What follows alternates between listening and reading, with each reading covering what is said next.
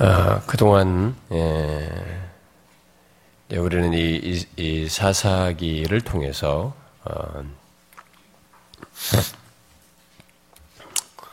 어, 2장부터 등장했죠. 온일로부터 등장한 아, 이스라엘의 구원자 사사들을 아, 보았습니다.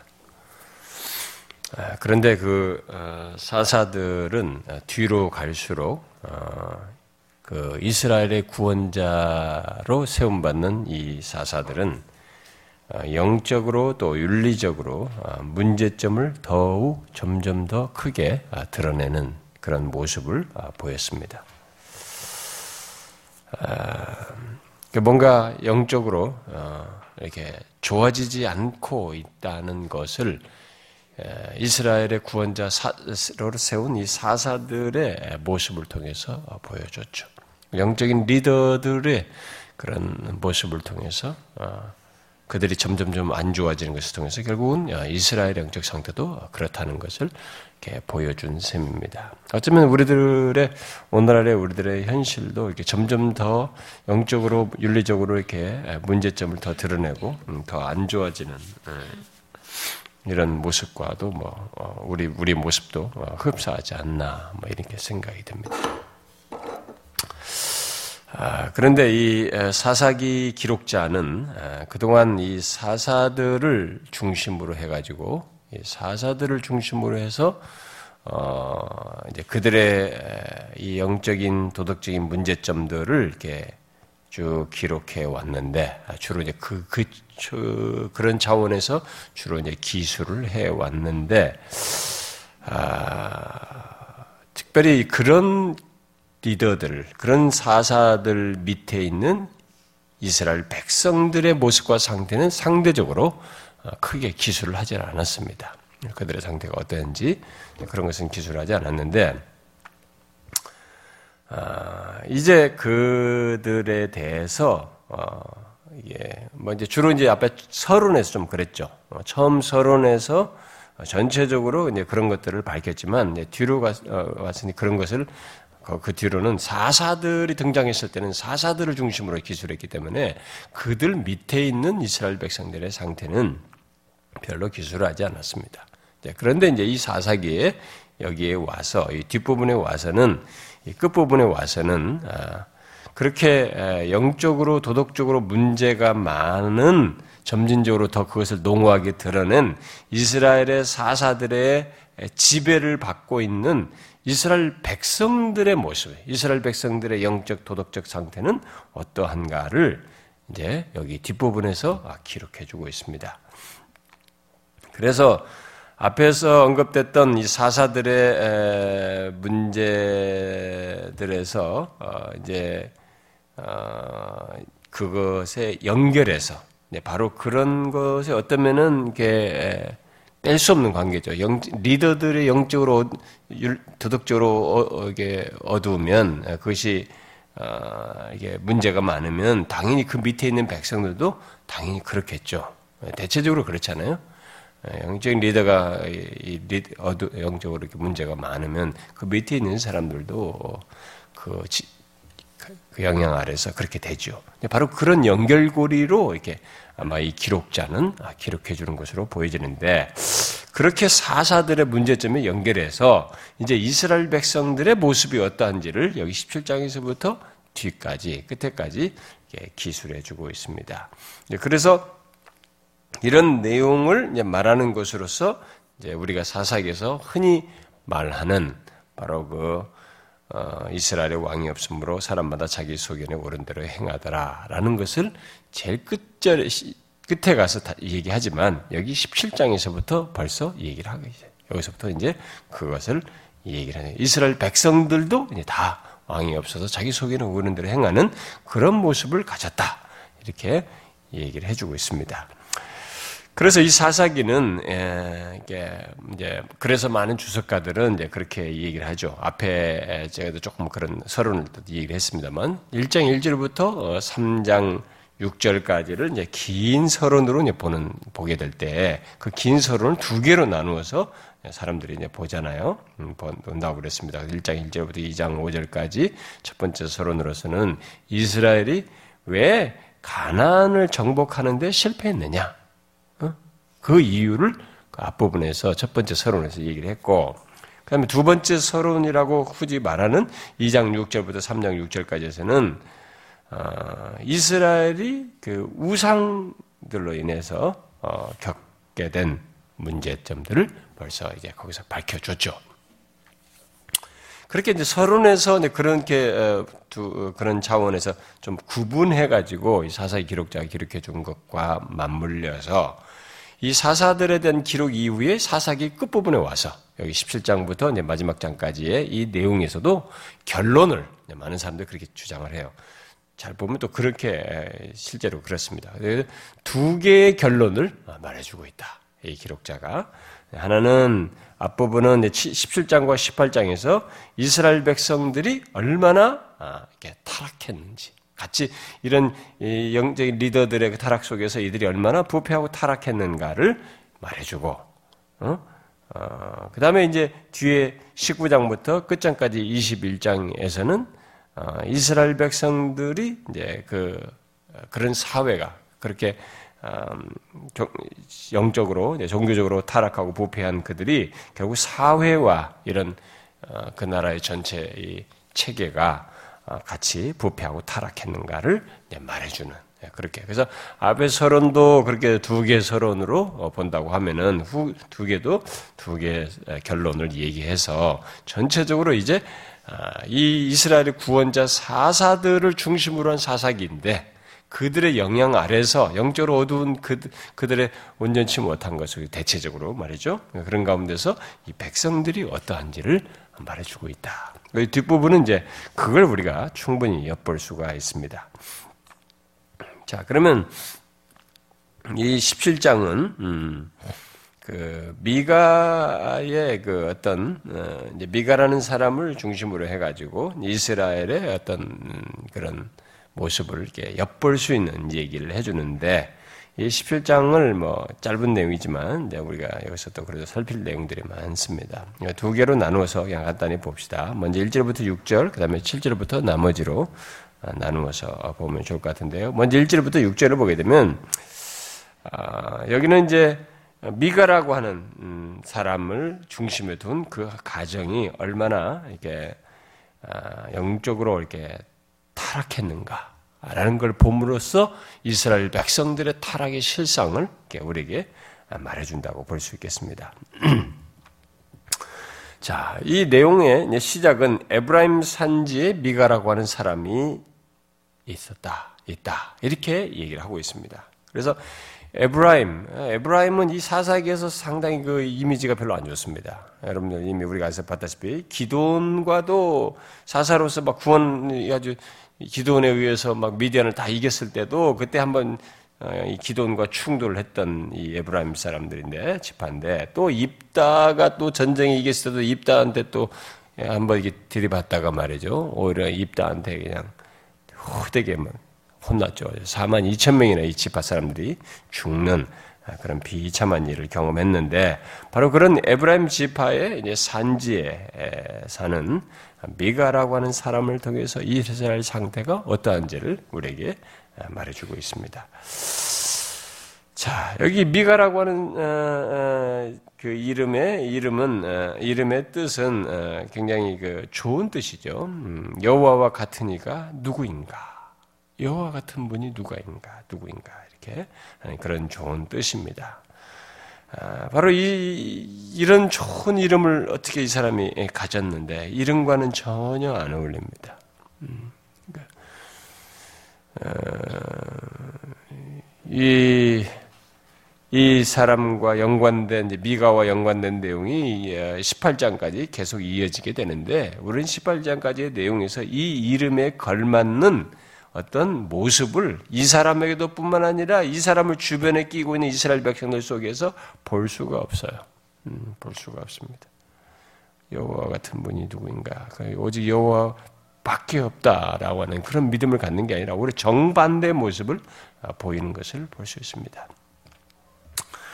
자, 일단 어, 이야기의 이 배경에 이제 여기 시작은 이제 미가는 사람이 있다라고 하면서 시작하는 것은 뭐냐면은 이제 그 미가의 어머니가 아, 이 천백 개의 은을 잃은 거죠.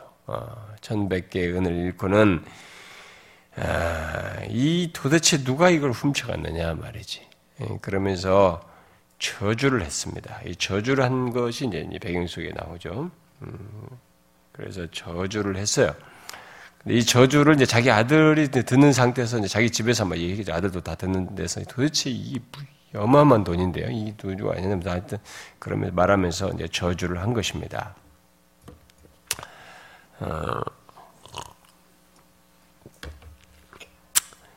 이제 그 저주의 말을 아들이 이제 있을 때 했기 때문에 이제 아들은 듣고 어, 이 이제 거기에 이제 아들이 이제 반응을 하게 되는데 먼저 이 돈은 여러분이 우리가 앞장에서 어, 봤죠. 어, 삼손을 이제 팔 때 삼손을 넘기 유혹한 넘기는 조건으로 들릴라에게 블레셋의 방백들이 각각 이렇게 천백세기씩 주겠다.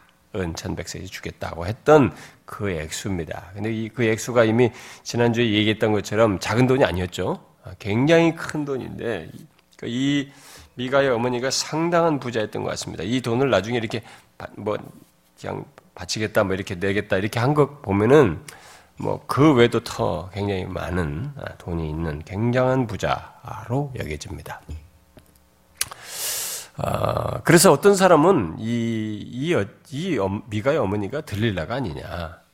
그런 추측을 하는 거예요. 백천 백세계를 그 방백돌로 받았던 그 거액을 잃어버린 거, 또, 또 그걸 잃어버린데도 그게 개의치 않는 걸 보니 또 여러 방백돌로부터 받아 더 있어서 그런 거 아니냐. 이게 특별히 그 단위가 앞에서 천백세겔로 했던 단어가 똑같이 나오는 거 보니까 이게 델릴라가 아니냐. 뭐 이렇게 말하는 사람들 그것은 어디까지나 상상이고 음, 정확한 자, 자료가 없는 것이고요. 자, 그런데 어쨌든 이 어머니는 이 돈을 잃고도 크게, 어, 크게 타격을 안 받은 것처럼, 안 받은 것으로 여기서 보여집니다. 그런데 이제 이 어머니가 이제 그렇게 저주를 했단 말이에요. 그 저주 이후에 이, 이 여인의 아들 비가가, 아, 돈을 가지고 왔어요. 자기가 범인이었어요. 음? 아, 어머니의 저주가 두렵게 만든 것입니다. 이 아들을 음, 두렵게 만들었어요. 그래서 돈을 가져오니 이 어머니가 이제 어떻게 했어요? 우리가 이 어머니의 행동을 잘 봐야 되는데 이 어머니는 그 저주를 되돌리려고 어, 뭐라고 말했어요? 2절 하반절에 그 어머니가 이르되 내 아들이 여호와께 복받기를 원하노라 이렇게 말을 했습니다. 자, 여호와의 이름을 언급한 거 보면 어? 이제 보통 엘로힘 하나님 이렇게 하는 게 아니라 이스라엘 백성들의 언약의 하나님이 여호와인데 바로 이제 그 이스라엘의 하나님으로 이제 얘기하는 건데 바로 여호와 이름을 언급한 것을 볼 때 이스라엘의 하나님을 어, 섬겼다는 것을 이제 시사하는데요. 음. 그런데 이 여인의 행동은 어, 지금 이 아들의 훔친 아들에 대한 이 여인의 행동은 뭐예요? 여기서 잘 보면 그저 모정밖에 없습니다. 모정. 응? 이 아들도 제법 크거든요. 그 아들을 자기 아들을 재상 삼는 거 보면은 미가가 그러니까 이 아들도 제법 나이가 있는 아들인 것을 보여지는데 그저 모정밖에 없어요. 왜 그러냐면 자기 아들이 지금 어, 부모를 우리는 지금 오늘날은 도둑질이 많아가지고 아이 뭐 또 어떻게 대술장이라지만 이스라엘 사회에서의 도둑질은 이 십계명을 범하는 것이기 때문에 굉장히 무서웠습니다. 엄격했어요. 그래서 도둑질을 했을 때는 갚을 때는 20%를 더해서 갚아라. 뭐 이렇게 규정이 있잖아요. 더 엄격했단 말이에요. 이게 흔한 일은 아니에요, 이렇게. 네, 이제 어, 이들의 그 상태를 반영해 주는 것입니다. 그래서 부모를 공경하는 그 계명도 어긴 셈이고 또 도둑질한 것도 이제 어긴 셈이에요. 이제 그래서 그런 계명을 어긴 거 하나님의 계명을 어긴 것에 이 부모 엄마 어머니가 충격을 받는 것이 아니라 충격을 받지 않고 오히려 돈 찾은 것에 예, 어떤 기뻐한 것인지 어? 기쁜 것인지 어, 그런 것에만 이게 어, 안도를 한 것이지 반응을 보여요. 그래가지고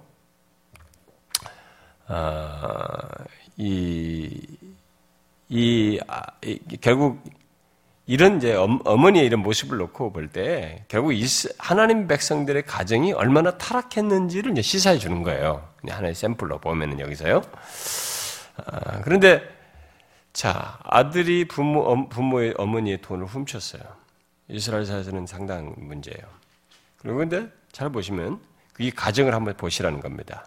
자, 돈 잃은 것 때문에 저주한 어머니예요. 지금 도주를 저주를 한 어머니가 자기 가정의 그런 상태를 그래서 자기 가정에서 일은 지금 자식이 일어난 일이에요. 근데 이 상태를 의외로 심각하게 생각하지를 않고 있어요, 지금.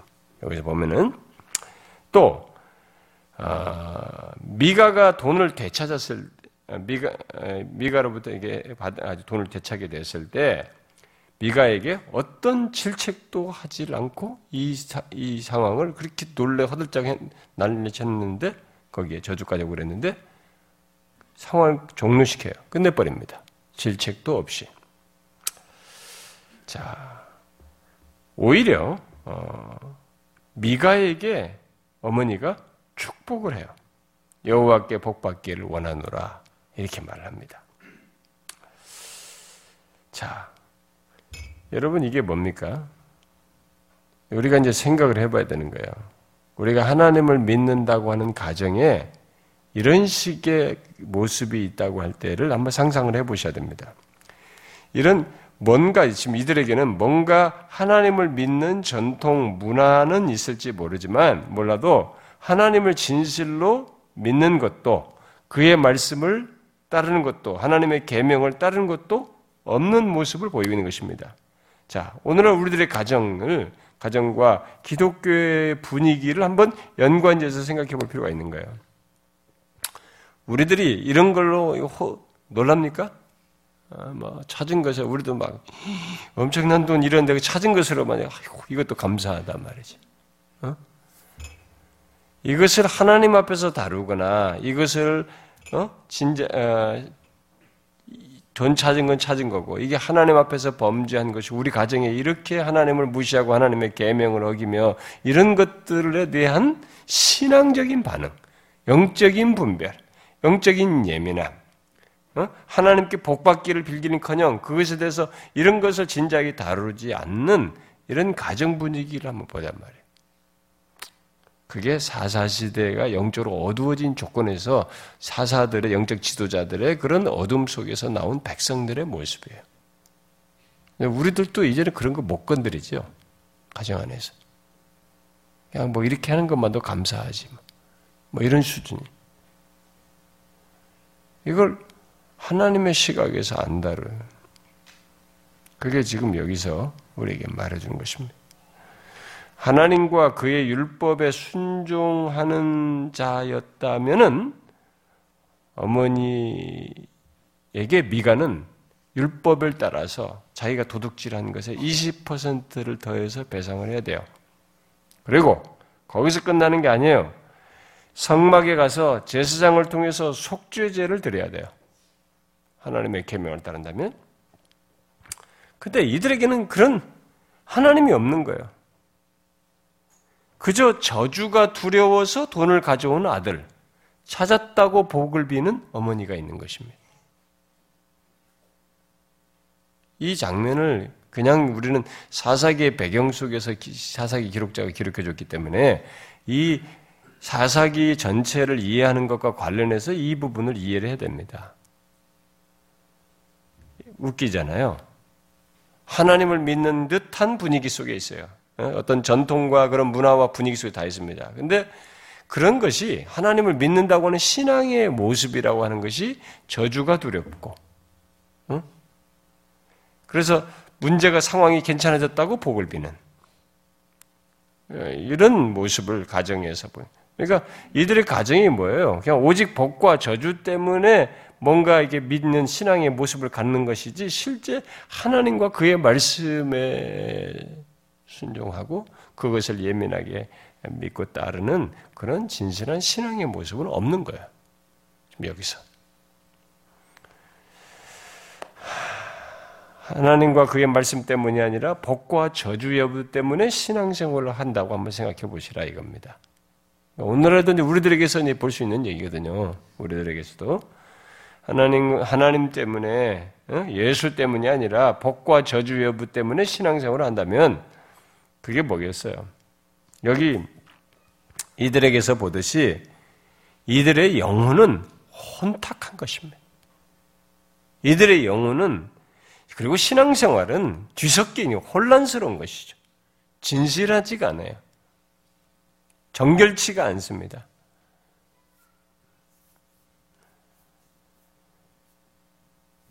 또 흥미있는 것은 미가의 어머니가 잃었던 돈을 찾은 이게 찾은 걸 가지고 찾, 찾자 어떻게 했냐면은 그 3절에 보니까 뭐라고 그랬어요?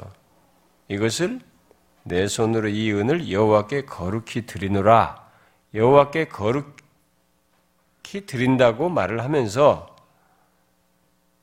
실로에 있는 그러니까 여호와께 거룩히 드린다고 했으면 이제 이 주, 이때에 뒤에 가서도 나오 실로가 나오지만 18장 같은 데도 나오지만은 이렇게 했다고 하면 여호와께 거룩히 드린다고 했으면 그것을 어떻게 실천을 해야 되냐면은 실로에 있는 하나님의 집에서 여호와를 섬기는데 바치는 것이 맞는 것이에요, 지금.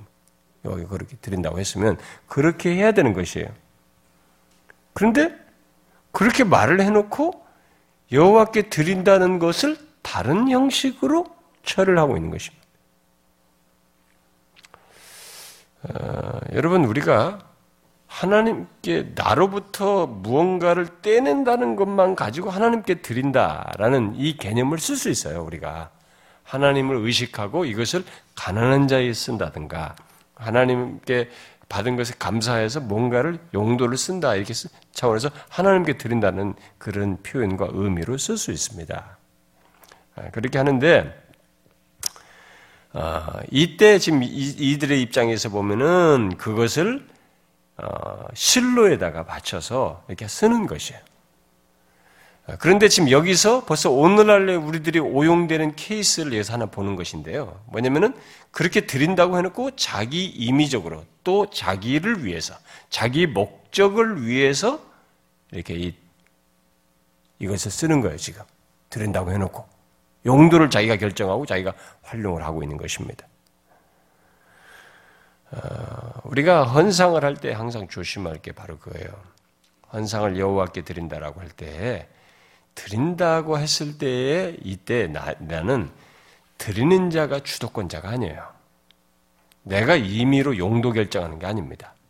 아, 보통 가끔 그런 사람들이 있습니다. 자신들이 뭐 어, 내가 11조 낼 것을 여기 누구 떼고 누구 떼고 얼마 떼고 이렇게 해요. 자기가 결정을 하는 사람들이 있어요. 아, 그것은 성경적이지 않습니다. 어, 용도, 용도 결정을 내가 하는 게 아니에요. 용도 결정은 교회가 하는 것이 하나님께 바쳐서 하나님 공적 기관에서 하는 것이 맞는 것입니다. 만약에 정말 그렇게 더 누구한테 줘야 될 것이 있으면 자기가 기꺼이 하나님께 드리는 것에 더하여서 그런 일을 할 수 있겠죠. 어? 그럼에도 불구하고 그것조차도 나의가 내, 나를 위해서 내가 드러나는 이런 식의 드림이라는 개념은 없는 것이에요. 내가 드러나고 나를 위하는 것인데 무슨 드림이에요? 그것이 뭐가 하나님께 바치는 것입니까? 그건 아닌 것이에요. 그리고 내가 주도권자가 될 때는 언제도 얘기했다시피 받는 사람은 드린 자에게 자꾸 감사하게 되고 드린 자를 의식하게 돼요. 자기에게 준 자를. 어? 그러니까 그건 안 되는 것입니다. 헌상을 우리 임의적으로 결정하는 게 아니에요.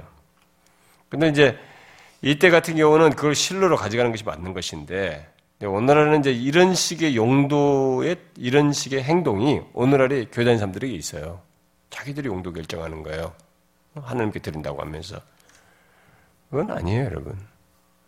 그러니까 우리가 정말 우리 시대가 예수님 모실 때는 더 하겠지만 진짜 각기 속에는 오른 대로 우리도 똑같이 행하는 거예요. 보기에 좋은 대로 행하는 우리 시대도 똑같거든요. 그러니까 이런 모든 것에서 다 드러나요. 헌상하는 거, 예배 드리는 거, 무엇을 뭘 하는 거, 모든 것에서 사역하는 거, 목회자가 새로 태어나는 거, 이런 과정까지 여기서 뒤에서 다 나오는데 다 똑같아요. 어떤 면에서 우리는 진짜 이 포스트 모더니즘이 각기 소견에 옳은 대로 행한다는 말에 딱 일치되는 말이 포스트 모더니즘. 제가 그래서 포스트 모더니즘 설교할 때도 이 본문 가지고 했던 거거든요. 소견에 옳은 대로 똑같은 것이거든요. 그러니까 누구도 상대적인 거, 자기가 각자가 옳은 것이 자기 결정권자지, 뭐 절대적인 주, 대, 이 참조점 같은 거 주장할 수가 없는데.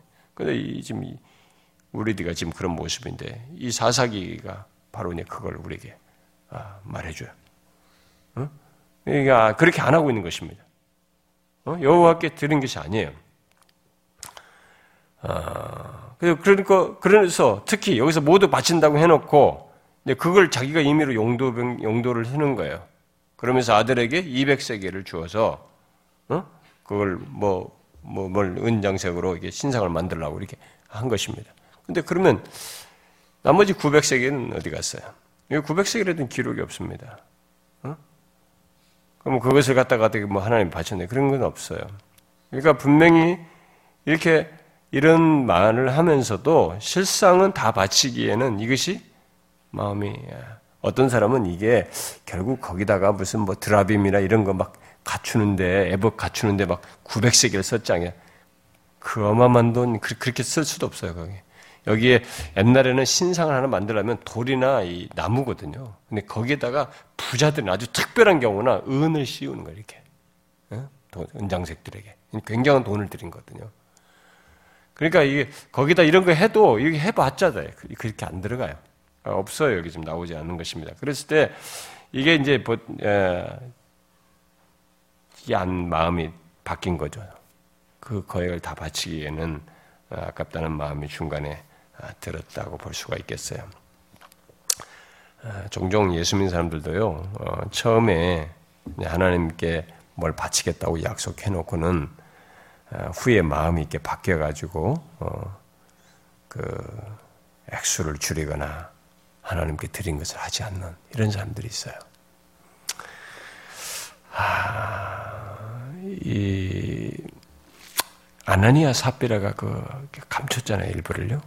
음, 네, 그걸 감췄지 않습니까? 그 마음이 중간에 바뀌어요. 그 짧은 시간 안에 탁 사단이 들어오는 거든.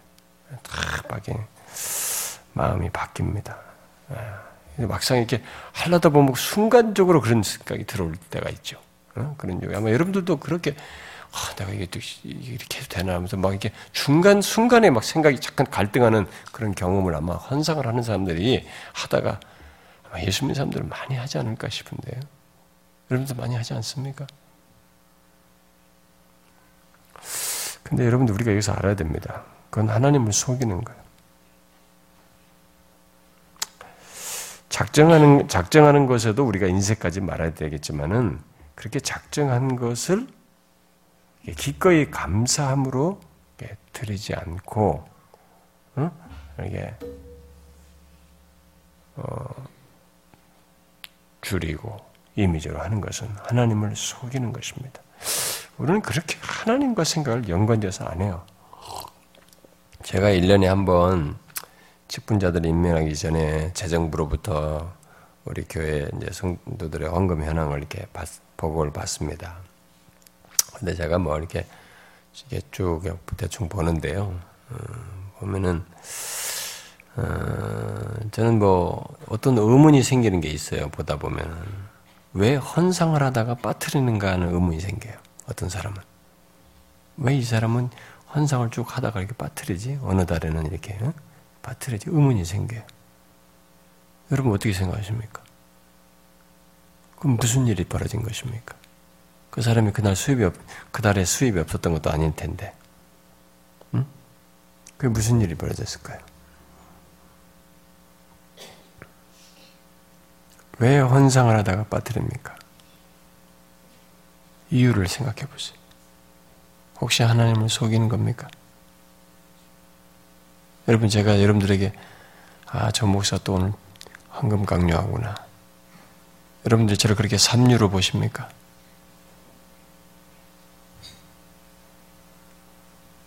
환상은 굉장히 중요해요, 여러분. 또 어떤 사람은 가장 기본적인 환상도 안 하는 사람이 있어요. 우리 교회 아직도. 아, 여러분, 아, 이전에도 제가 말했지만, 아, 우리에게 귀한 것이 있어요. 근데 그 귀한 것 중에 가장 대표적인 것은 시간과 물질입니다. 저는 시간에 대한 강박관념이 있어요. 제게 있어서 시간은 너무 귀합니다. 그래서 시간 때문에 제가 제일 내 아내하고 다투는 것은 시간 때문에 다투는 거예요. 내가 빨리 가자고 하는데 안 간다든가, 시간 안 지킨다든가. 그럼 막 참다가 참다가 막 터져요, 막판에. 아, 그러니까 시간에 대한 강박. 그래서 제가 시간 지켜서 뭐이 속도도 냅니다.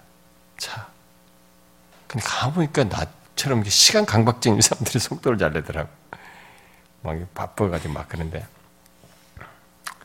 시간이 굉장히 귀하죠. 인생에 있어서. 그리고 또 중요한 게 물질이에요. 우리의 마음이 거기에 잔뜩 가 있거든요. 시간 못지않게. 결국 우리에게 중요한 것, 어? 그 귀한 것이 주로 시간과 물질인데, 그것을 하나님께 기꺼이 드릴 마음이 없으면, 그는 미안하지만 아직 하나님을 못 믿겠다고 하는 것입니다. 그 사람이 아무리 하나님 운운해봤자 미안하지만, 아니, 그것 가지고 어떻게 판단하십니까? 그것 가지고? 진짜 그것 가지고예요? 당신의 마음인데? 당신의 모든 신경 쓰고 마음 쓰는 게 거기 다 있는데 무슨 소리예요? 그것까지라니. 안 그래요, 여러분. 하나님을 안 믿는 것입니다, 그 사람은. 그런 사람은 아무리 교회 오래 다녀도 아직 안 믿는 수준에 있는 거예요. 사실, 헌상하기 불가능한 신자는 이 세상에 없어요. 그거 아셔야 됩니다. 헌상하기 불가능한 신자는 없어요. 그래서 주님께서 두렵던 얘기 한 겁니다. 중요한 것은 어떤 조건에서도 하나님께 대한 그의 믿음을 드러내는 것이 어떤 조건에서든지 믿음을 드리는 것입니다. 여러분 어린아이 때부터 헌금할 때 유혹이 와요. 엄마가 천 원 줬으면 500원 까먹고 500원 하고 싶다고요. 네? 하나님께 대한 믿음으로 하는 것이지 이게 다른 성질의 것이 아니거든요. 바로 그런 의미에서 온전한 헌상을 하지 않는 사람은 교회에서 직분이나 그 어떤 리더십도 맡아서는 안 돼요. 그래서 제가 우리 교회는 이 목회지원팀 뭐 재정팀에 들어오는 사람들이 그런 그 재정을 자기가 온전하게 할 수 있는 경제적인 활동 속에서 하는 사람들이 들어와야 되는 것으로 우리는 지금 진행되고 있고 교회에 필요한 보증을 쓸 수 있는 사람이에요. 헌신이 안 된 사람은 거기 못 들어와요. 그런데 진짜로 이 온전한 헌상을 하지 않는 사람은 교회 직분이나 어떤 리더십을 맡아서도 안 됩니다. 여기 미가의 어머니는 그 당시 이스라엘 백성들의 그러한 하나님을 향해서 이렇게 약속했다가 또뭐 어? 어, 서약했다가 확 뒤바꾸는 수시로 뒤바꾸는 그런 모습을 아주 대수롭지 않게 여기는 실상을 보여주는 거예요.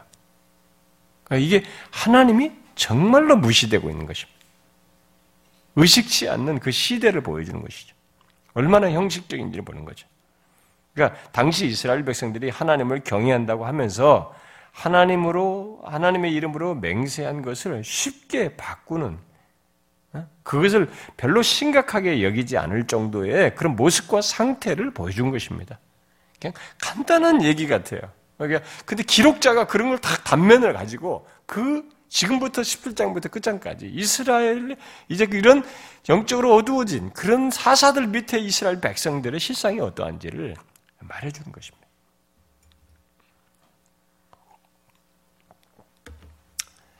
그런데 더 심각한 것은 이 여인이 여호와께 드린다고 한 그 은으로 그 돈으로 은장색에게 한 신상을 새겨서 만들라고 하면서 주었다는 것입니다. 자, 하나님께 여호와께 드린다고 하면서 은장색의 신상을 만들라고 새겨서 만들라고 주었어요. 그 돈을. 이 용도를 이렇게 임의적으로 이렇게 하면서 방향과 초점과 목적이 다 안 맞습니다, 지금. 우리가 이걸 예민하게, 심각하게 생각해 보아야 할 문제예요, 이게. 네? 이게 은으로 입힌 우상을 만들려고 한 것이거든요, 지금 이것은. 응? 이게 분명히 하나님의 율법을 범하는 것이에요. 이게 맞지도 않는 신앙 논리를 펴고 있는 것입니다. 그런데 이런 것에 대한 분별도 없이 이런 일을 주저없이 행하는 이들의 상태를 한번 상상해 보십시오. 여러분 한번 상상해 보십시오. 어떻게 하나님을 믿는다고 하면서 이럴 수 있을까? 우리는 질문이 되는 거예요. 이 질문과 함께 여러분 우리의 오늘날의 현실을 한번 영적인 현실도 한번 같이 맞물려서 봐야 돼요. 어떻게 이럴 수 있을까라는 이런 질문과 함께 생각해 봐야 됩니다. 우리가 뒤에 보면 이들은 여호와 하나님뿐만 아니라 다른 신들을 함께 섬기고 있어요. 드라빔 이런 걸 나오 볼때 다른 신들을 함께 섬기는 일종의 다신론자예요. 지금 이, 이들의 모습이 지금. 그래서 여호와 하나님은 그 선물 중 아니 아니, 이 자기가들이 이 신상을 만들어서 세우는 이 신들 가운데 예, 결국 한 신인 것이죠. 어? 한 신일 뿐입니다. 그래서 이렇게 한 여호와 하나님이 신들 중에 자기들이 섬기는 신들 중에 하나 하나이니 그분의 말씀과 그분의 규례와 그분의 뭐 율법 이런 것들을 그렇게 뭐 주도면밀하게 지킬 이유가 없는 거예요. 가볍게 여기는 거죠. 가볍게 여기서 기꺼이 우상을 만들. 그런데 그런 모습은 이스라엘 백성들의 모습이고 이스라엘 백성들의 그 당시의 영적 상태를 말해주는 것입니다. 어쨌든 미가는 어머니로부터 은을 받아서 우상을 만들어서 자기 집에 두게 됩니다. 아, 그는 신상, 이 신상을 지금 결국 자기 집에 두기 때문에 개인 음, 신, 아, 신상을 신당, 곧 개인적인 개인 산당이라고 볼 수 있겠죠. 예, 신당을 예, 가지고 있었던 것으로 여기 지금 기록하고 있는데 바로 자기 개인 그 산당에 아, 그 우상을 이제 두고 어, 두게 되는데요. 아, 그곳에는 여기 에봇과 드라빔 등의 우상이 있었어요. 그것도 같이 있었던 것입니다. 여러 우상이 있다는 걸 시사해 주고 있는 것이죠. 여러분 우리가 앞에서 8장에서 어, 배웠죠. 어, 기도원이 금 에봇을 아, 만든 것을 살폈습니다. 원래 에봇은 음, 제사장이 입는 옷이었죠. 어. 그러나 이 그때도 우리가 보았다시피 기부원이 만든 에봇이 온 이스라엘에 이게 덫이 됐단 말이에요. 덫이 된 것으로 이 얘기를 했는데 왜 진짜 덫이 됐는지를 여기서 이제 보여주는 거예요. 답을 말해 준 거죠. 뭐예요? 그것을 개인 신당에 둔 거죠.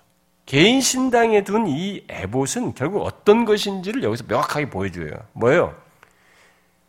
이스라엘 제사장이 입는 옷이 아닌 거예요, 지금 보니까. 뭐예요? 우상인 거예요, 지금. 이 에봇은 지금 우상이에요. 또 드라빔은 뭐냐면은 어, 흔히 어, 이게 일종의 수호신 같은 거, 여러 수호신들의 어떤 우상이에요. 어, 보통 그렇게 말을 하죠. 또는 이게 점칠 때 이 점술가들이 사용하는 우상이기도 한 것입니다.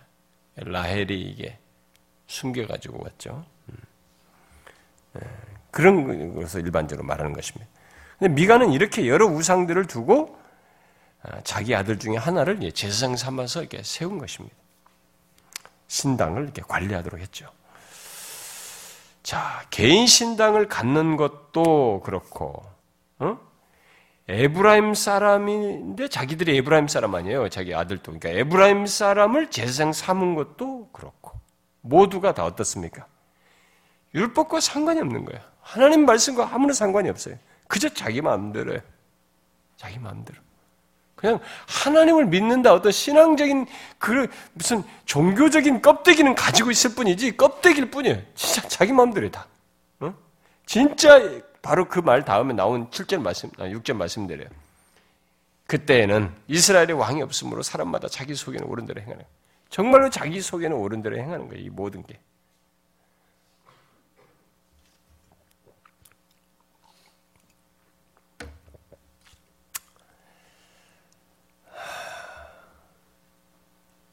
언약을 따르는 왕이 만약에 있었으면 왕이 있었으면 이스라엘 백성들은 이제 하나님의 대리자로서의 왕이잖아요. 그런 차원에서의 왕이 있었다면은 이런 가증한 행위를 용납하지 않았을 것입니다. 용납되지 않았겠죠. 아, 물론 사사기에서 이 7절 여기 6절 같은 이런 말을 했을 때 음, 그뭐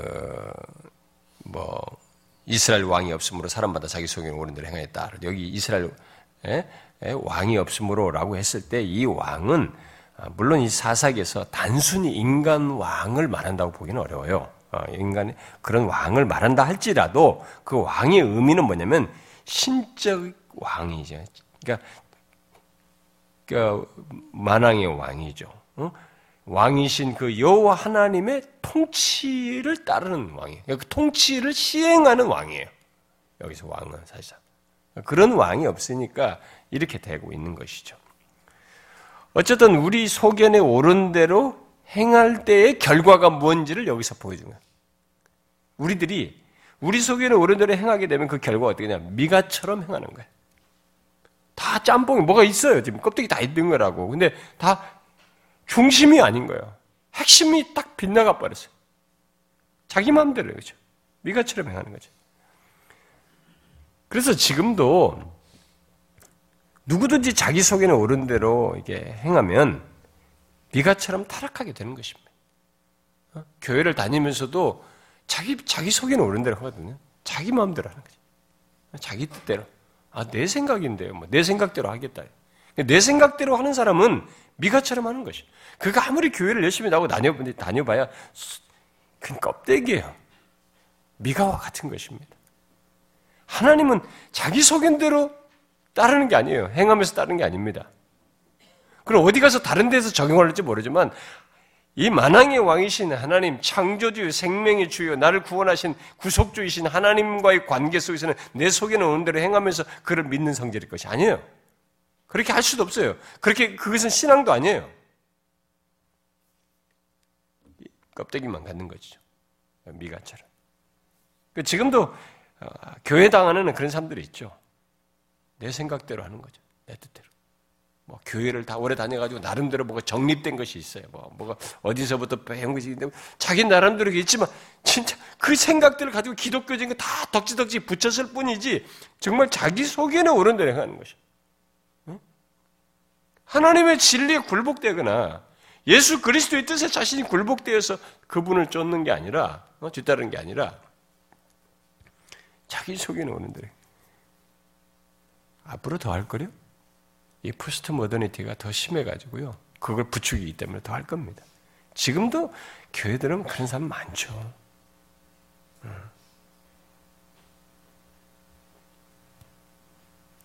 이 기록자는 앞에서 사사기에서 쭉 지금까지 사사들을 보여주면서 쭉 기록하면서 지금까지 사람의 소견에 사람의 소견에 옳은 대로 어, 옳다고 여긴 것들이 하나님 보시기에 악했다는 것을 보여줬어요.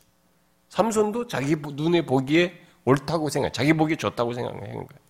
그렇게 행했던 것이 다 하나님 보시기에는 악했다라는 것을 여러 차례 증거했습니다.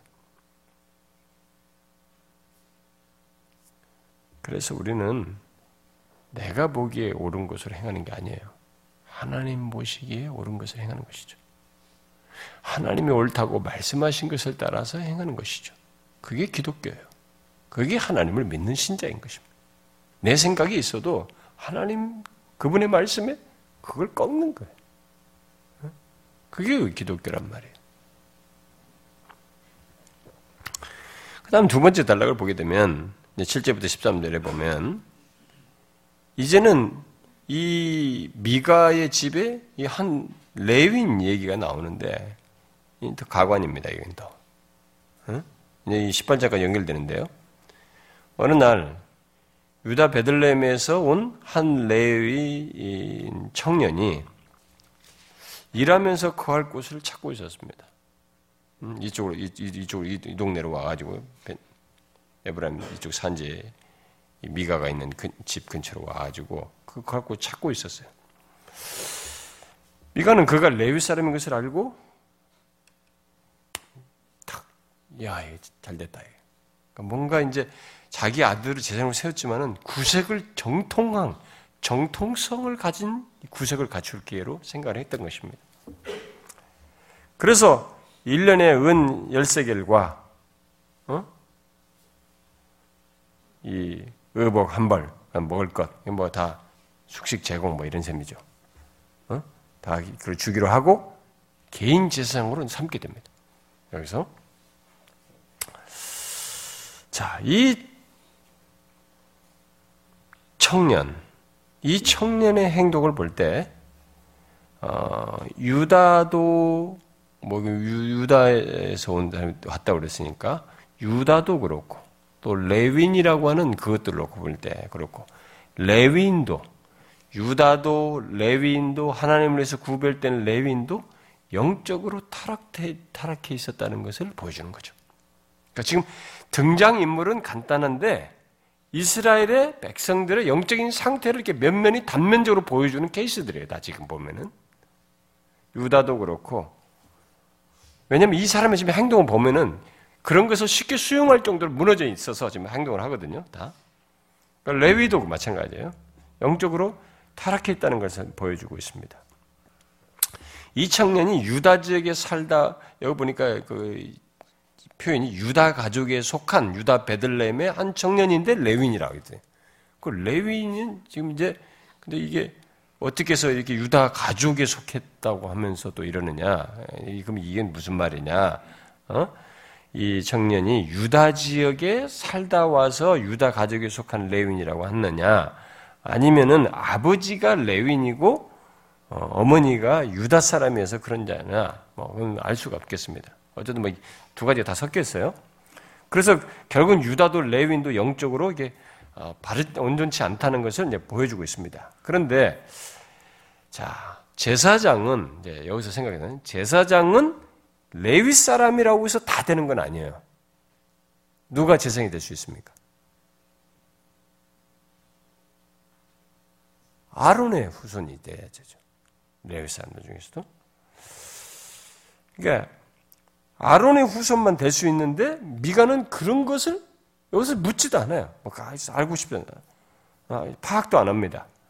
근데 뒤에 18장에 가 보면은 이름도 이 사람 이름도 이제 나오 요나단인 걸 알게 되고 아론 후손도 아니에요. 그러니까, 그러니까 그런 것도 중요하지 않은 거예요 지금. 미가에게는 지금 그런 게 별로 중요하지 않은 거예요. 아, 또 제사장이 되려면 30세부터란 말이에요. 성경을 보면 민수기를 보면 30세부터 그때부터 심우가 시작된다. 그래서 우리 총회도 어, 에, 만 30세부터 목사 한수 받기로 됐었잖아. 우리가. 근데 무슨 총회 유력한 무슨 정치권들인데 자기 아들이 29살로 29으로 법을 바꾸자고 그래가지고 한 해는 29을 바뀐 적이 있었다네. 이, 이 총회가 진짜 도둑의 소굴들이라고. 정치인의 사람들이. 어? 그런 걸 그런 식으로 받겠다는 말을 내가 듣고, 진짜인지 아닌지 난 진짜 모르겠지만은, 진짜 그렇다.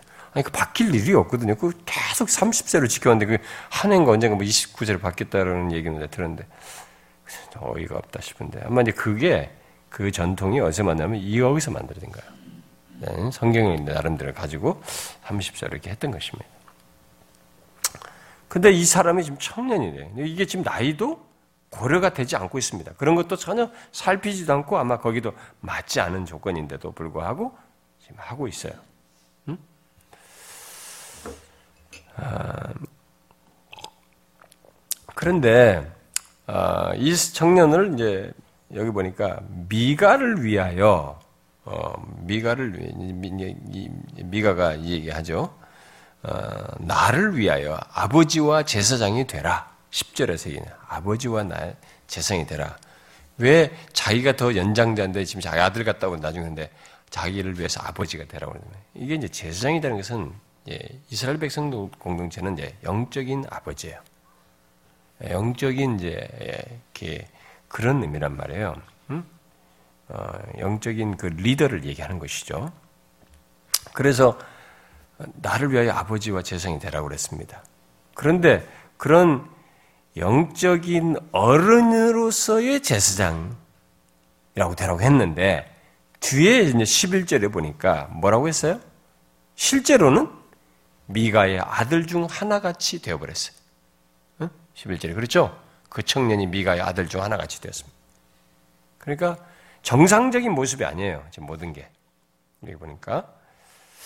그리고 제사장들은 제사장들, 제사장직은 전통 속에서 지금까지 계속 해오기를 제사장들만 그 제사장을 임명을 했어요. 제사장들이 제사장을 임명한 거, 제사장직을 임명한 거죠. 그런데 미가가 제사장을 지금 제, 이 사람을 제사장으로 세우고 있는 것입니다. 이 청년은. 그렇게 해놓고는 자기를 위한 제사장으로 있게 했습니다. 그야말로 뭡니까? 자기 속에는 어른들 행하는 거야, 진짜. 100% 자기 속에는, 모든 게 지금 다 자기 속에는 어른들 행하는 거예요. 그런데요, 오늘은 우리도 그래요. 오늘 우리들도 지난번도 얘기했지만, 아무나 목사가 된다고.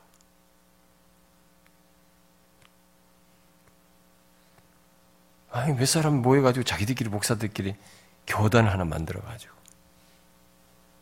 진짜 6개월 만에 목사가 됐다는 사람도 있고, 그런단 말이에요.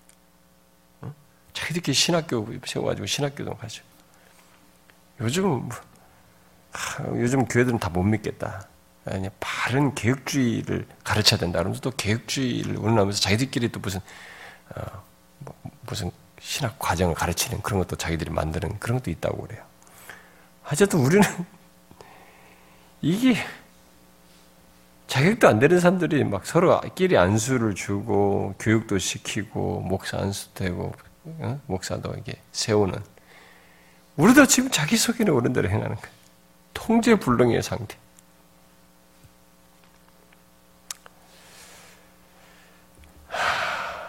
참 성소에서 여호와를 섬기도록 부름받은 그 레위인이 여기서 보세요. 이렇게 무엇에 의해서 움직이게 됩니까? 지금 돈에 팔려가지고 한 개인의 제사장이 된 것이. 성소에서 구별되어야 할 사람. 그분이 아니에요. 그가 여호와의 성소가 아닌 어, 어디에서 한 개인의 신당에서 무엇을 우상을 섬기는데 사용되는 제사장이에요, 지금. 역할이 지금 그거란 말이에요. 이게 어떻게 이해가 됩니까? 이것은 가장 큰 타락의 실상을 보여주는 거예요. 어? 단면이에요, 지금. 하나님을 위해서 구별된 레위인이 하나님을 성소에서 하나님을 섬기는 게 아니라 지금 한 개인의 신당에서 우상을 섬기는 데 쓰여지고 있다는 이 사실은 완전 반대편의 실상을 보여주는 단적인 얘기입니다. 가장 큰 타락의 실상을 보여주는 거죠. 여호와의 은혜의 계시를 나타내고 여호와를 섬기도록 돕는 자여야 할 이 레위인이 그 직무를 버리고 돈에 팔려서 오히려 사람을 실족하게 하는 예? 그런 사람이 되어버렸습니다. 이렇게 변질된 레위인처럼 우리도 그래요. 오늘날 우리들도 이렇게 변질된 거죠.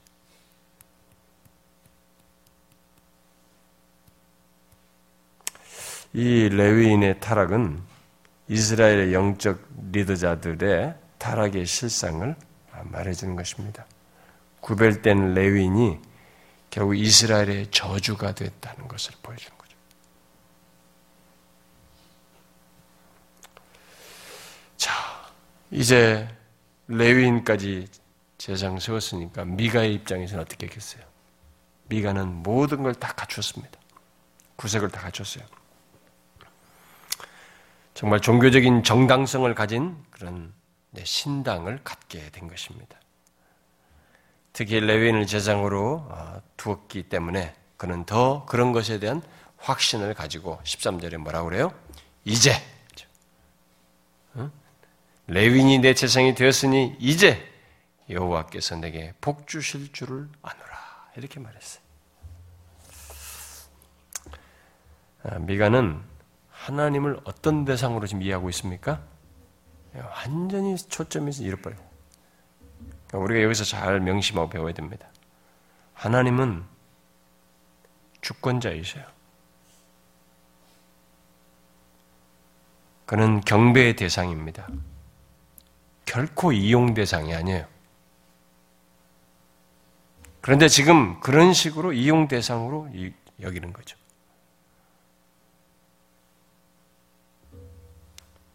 자기가 하나님께서 말씀하신 것을 거기에 그것을 따르는 가운데서 무엇을 생각을 해야 되는데 그런 데는 관심이 없고 자기가 이제 이렇게 구색 갖췄으니 이제 하나님으로부터 여호와로부터 복 받는 것만 생각을 하고 있습니다. 우리 현실에는 이 미가처럼 비슷한 것이 있죠. 하나님을 이용하여서 복 받으려는 사람들이 많이 있습니다.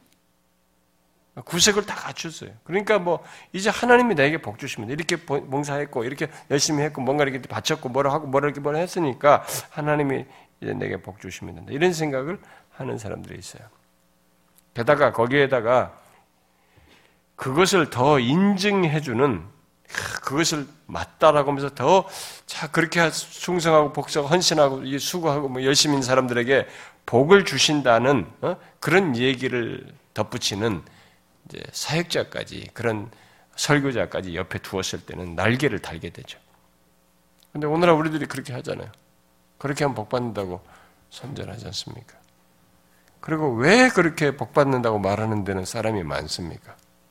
우리가 정말 비정상이잖아요. 이걸 부정적이라고 생각하지 말고 이 하나님의 말씀에 비춰서 우리의 영적 현실과 실상을 한번 생각해 보란 말입니다. 왜 이렇게 복 받는다고 얘기하는 데는 사람이 많습니까? 어? 그것도 조그만 이한 지역의 한, 한 교회랑 한 이 교회 안에 몇만 명씩 모이고 몇십만 명씩 모이는 일 어떻게 이게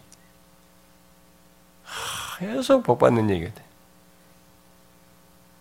정말 웃기지 않습니까? 이 미가 같은 생각 아닌가 싶어요.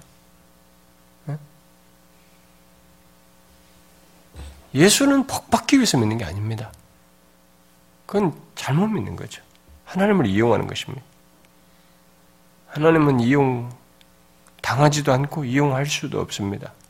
오히려 그를 경배해야 되고 그는 우리를 뒤치다거리하는 존재가 아니라 영광 받으셔야 하는 분이셔요. 우리가 영광을 돌리야 할 대상입니다. 그래서 하나님을 진실로 아는 사람은 그런 신앙은 자신이 어떤 요구나 조건을 가지고 하나님을 신뢰하거나 하나님을 경배하거나 하나님을 믿고 따르지 않습니다. 하나님이 어떤 분이신지 아는 사람은 내가 어떤 조건을 제시해서 조건에 따라서 그걸 믿는 것이 아니라 오히려 그 하나님 안에서 자신의 모든 참된 가치와 받을 은혜와 복들 그리고 받은 것들 이런 것들을 보면서 그 안에서 하나님 자신으로 충분한 모든 것을 알고 신뢰하면서 신앙생활하죠. 이게 하나님을 아는 사람의 모습이죠. 모르니까 이 하나님이 어떤 분이 제대로 모르니까 이방 신 수준으로 하나님을 아니까 어떤 요구나 조건을 가지고 하나님을 신뢰하고 믿으려고 한다. 믿고 경배, 경배하려고 한단 말이에요.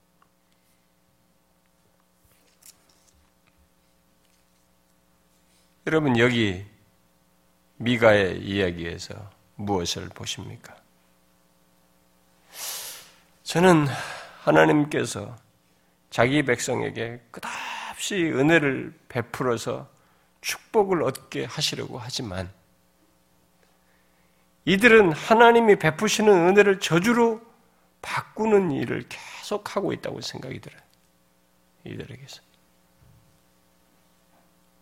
불신앙으로 말이에요. 이 완전히 불신앙이잖아요.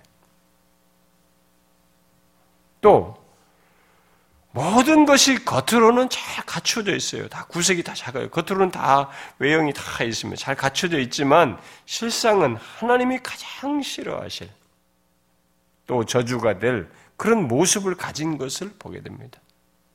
근데 우리의 현실은 그렇지 않은지.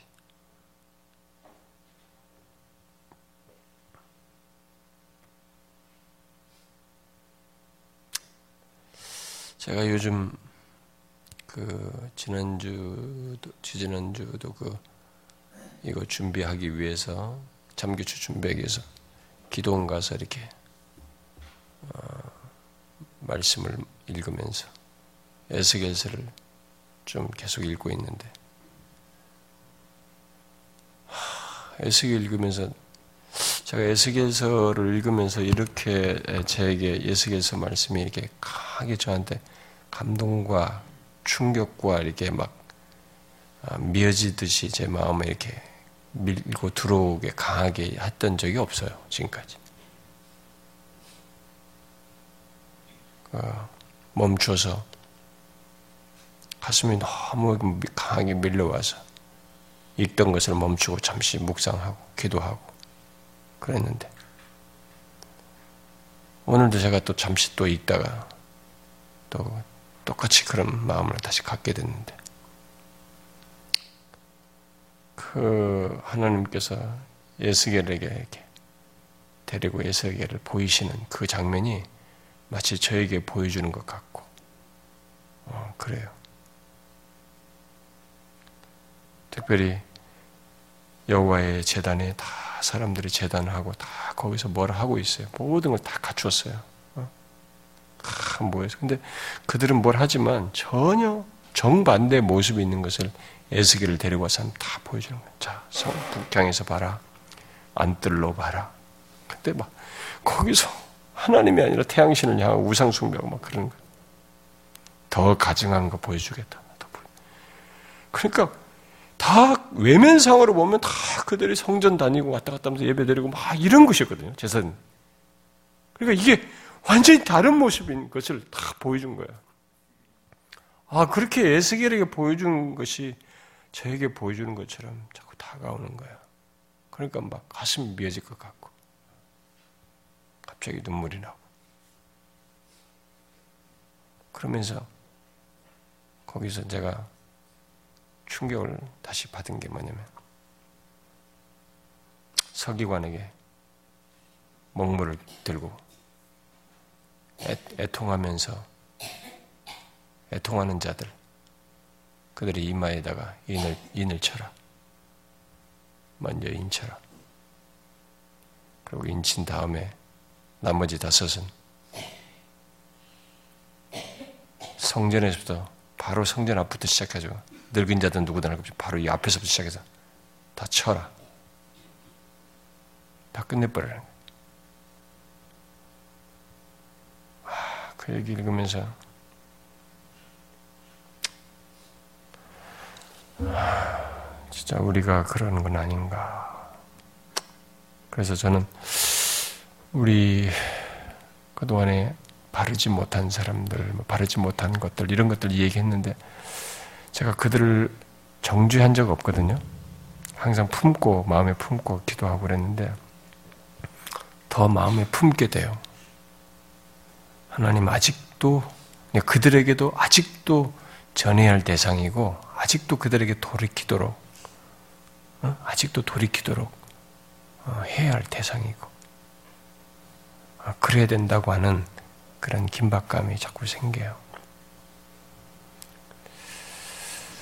아, 제가 잠교추 컨퍼런스를 마치고 그 두 번째 오후 강의를 끝내고 탁 내려와서 앉는 순간 제 마음에 물론 이제 같이 기도합시다 하고 기도를 했는데 기도할 때 벌써 제 마음에 굉장히 갑자기 아, 미어졌 마음이 미어졌어 가슴이 미어졌습니다. 아, 이참 귀한 어, 목회자들, 그러니까 뭐 주로 어, 목사님들이 거의 한 100명쯤 됐고 강도사님, 무슨 전도사님들, 신학생들 가지고 거의 뭐 그분들이 해서 한 190명쯤 됐습니다. 나머지가. 근데 뭐 음, 목회자들이 앞으로 이 신학교에서 하는 것이 아닌 지금 이와 같이 우리가 바르게 동기부여를 되고 또 그렇게 했을 때 구체적으로 성경을 복음을 더 풍성하게 배울 수 있는 그런 이차적인 그런 것을 해야 되나? 내 인생 중에 어느 때인가 그걸 해야 되는가 보다라는 생각이 탁 밀려왔어요. 근데 그게 뭐 진짜 하기 싫다라는 생각 속에서 밀려온 겁니다. 안 하고 싶어 하는 마음이 있는 데서 그게 밀려왔어요. 어. 근데 에스겔서 말씀이 너무 생생하게 다가와요. 만일 우리가 이런 모습이라면 어떻게 할까? 우리가 구색을 다 갖췄어요. 그럼 다 우리끼리 북치고 장구쳐. 어? 우리끼리 다 좋아하지만은 하나님께는 관심이 없어. 하나님이 기뻐하는 것에는 집중하지 않아. 그냥 껍데기만 어? 직제를 다 가지고 있어. 목회자가 됐고 성경 가지고 설교하고 있고 이스라엘 옛날에 제사 지는 때 룰을 따라서 하듯이 그렇게 하고 다 뭔가를 읊어. 그러나 우리 안에 하나님에 대한 진지한 자각이 없어. 하나님 앞에서 두렵고 떨지도 않아. 하나님을 두려워하는 것도 정말 너무 없어서 너무 경솔해. 우리끼리 웃고 즐기고 유의를 부리면서 즐기면서 보내. 한번 상상해 봐요. 그런 모습도 다 결국 에스겔에 보여준 모습이나 여기서 구색 같은 것이랑 뭐 다를 바가 뭐 있겠어요?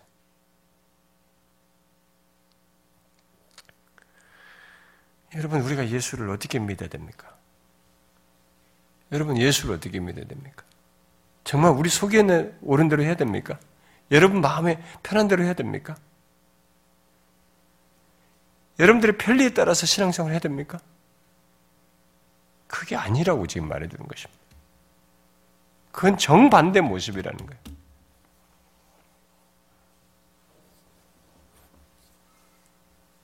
하나님이 가장 싫어하실 모습을 구색 다 갖췄지만은 가지고 있는 이들을 보여주고 있습니다. 그리고 이상한 헌상을 보여줘요. 여기서 이상한 헌상입니다. 여호와께 거룩히 드리라고 하는데 한 신상을 생각해 만들어서 드려. 이게 무슨 조화예요 이게? 예? 여호와께 드린다고 하는데 내가 모든 걸 용도 변경 조정 다 해버려. 전혀 다른 마음으로 여호와께 드린다는 생각, 드린다는 생각만 있지 전혀 다른 마음으로 드려요. 이 이상한 헌상 아닙니까? 혹시 우리들도 이런 이상한 헌상을 가지고 있는 건 아닌가? 오늘 음? 헌상하는 사람들이 이상한 헌상을 하나님 앞에 하고 있는 건 아닌가? 우리도 생각해 봐야 돼. 그리고 여기에 상업적인 거래가 있어요, 지금. 음? 상호 이익을 위한 관계가 형성되어 있습니다. 하나님을 경배하는 것은 경배하는 외형인데 하나님을 경배한다고 하는 그 외형 속에 이 상호 이익을 위한 어떤 관계가 있어요. 미가와 이 레위인 사이에 상업적인 거래가 또 오가고 있습니다. 혹시 우리가 그러진 않은가? 상호 이익을 위해서 우리가 서로를 필요로 하고 있진 않은가?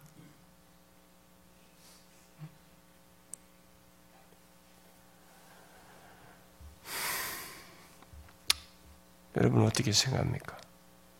왜 이런 말씀이 이런 영적인 현실을 우리에게 기록해서 말씀합니까? 그 시대로 끝난 것으로 취급해버리지 왜 이것을 오고 오는 시대에 읽으라고 하시는가요? 우리 영적인 현실에 이것이 있을 수 있거든요. 우리 현 속에 많은 것을 비추게 하거든요. 사랑하는 지체 여러분, 우리가 사사기를 통해서 배워야 됩니다. 여러분 주도적으로 예수 믿으면 안 됩니다. 여러분의 소견에 오른 대로 하면 안 됩니다. 여러분의 소견이라고 하는 것을 이렇게 기독교적인 하나님 믿는 신앙, 하나님을 믿는다고 하는 여호와 신앙, 어떤 기독교적인 껍데기를 가지고 잘 나름대로 갖춘 그런 방식의 소견을 가지고 하나님 믿으면 안 됩니다. 그렇게 행하는 게 아니에요. 그건 하나님 믿는 게 아닙니다. 우리는 이 땅에 여기 이스라엘 땅에 두루 계신 그 여호와 모세에게 말씀하시며 계속 권면하시고 말씀하신 바로 그 여호와 그분의 말씀을 따라서 다른 신을 여호와 같은 이가 누가 있어요? 진짜 미가 이름대로 그 유일하신 하나님을 믿어야 되고 그렇다면 그 하나님께 마땅한 행동과 태도와 신앙이 있는 것이에요. 마땅한 경배와 경외가 있는 것입니다. 그러니 자기 소견에 옳은 것, 내 보기에 옳다고 내 보기에 좋은 것, 우리는 버려야 됩니다. 그런 것 가지고 예수 믿는 거 아니에요. 내 보기 좋은 대로 하는 것은 죄악이었어요. 지금까지 사사기에서. 그거 버려야 됩니다. 저는 우리가 잘 분별하여서 주님을 믿었으면 좋겠고, 만약 자기 자신을 넘어서서 이런 것이 우리 영적인 현실까지 보여지게 된다면 우리가 하나님께 마음을 다해서 기도하고 도움을 구해야 되지 않을까. 만약 예수겔처럼 이제 애통하는 자만 이마에 찍고 나머지는 쳐 없애버려라. 성전 앞에서부터 다 시작해서 성전부터 시작해서 없애버려라. 원래 심판은 신약에서도 심판은 성전부터 시작하는 거예요, 여러분. 여기서부터 시작하는 겁니다. 밖에서부터 심판하는 거 아니에요. 최후 심판도 마찬가지입니다. 여기서부터 심판하는 거예요. 만약 그렇게 우리나라를, 우리 조국교를 향해서 하신다고 생각해봐요. 아, 진짜 끔찍한 일이에요. 아직 시간이 있어요. 그래서 제가 누구를 정죄할 것이 아니에요. 그 아직 안, 그 온전치 않은 상태, 그 사람들에게. 그들이 안 듣는 것은 어쩔 수 없다. 그러나 외쳐라. 그들에게 돌이키라고 말해라. 에스겔에게 앞에서 말합니다.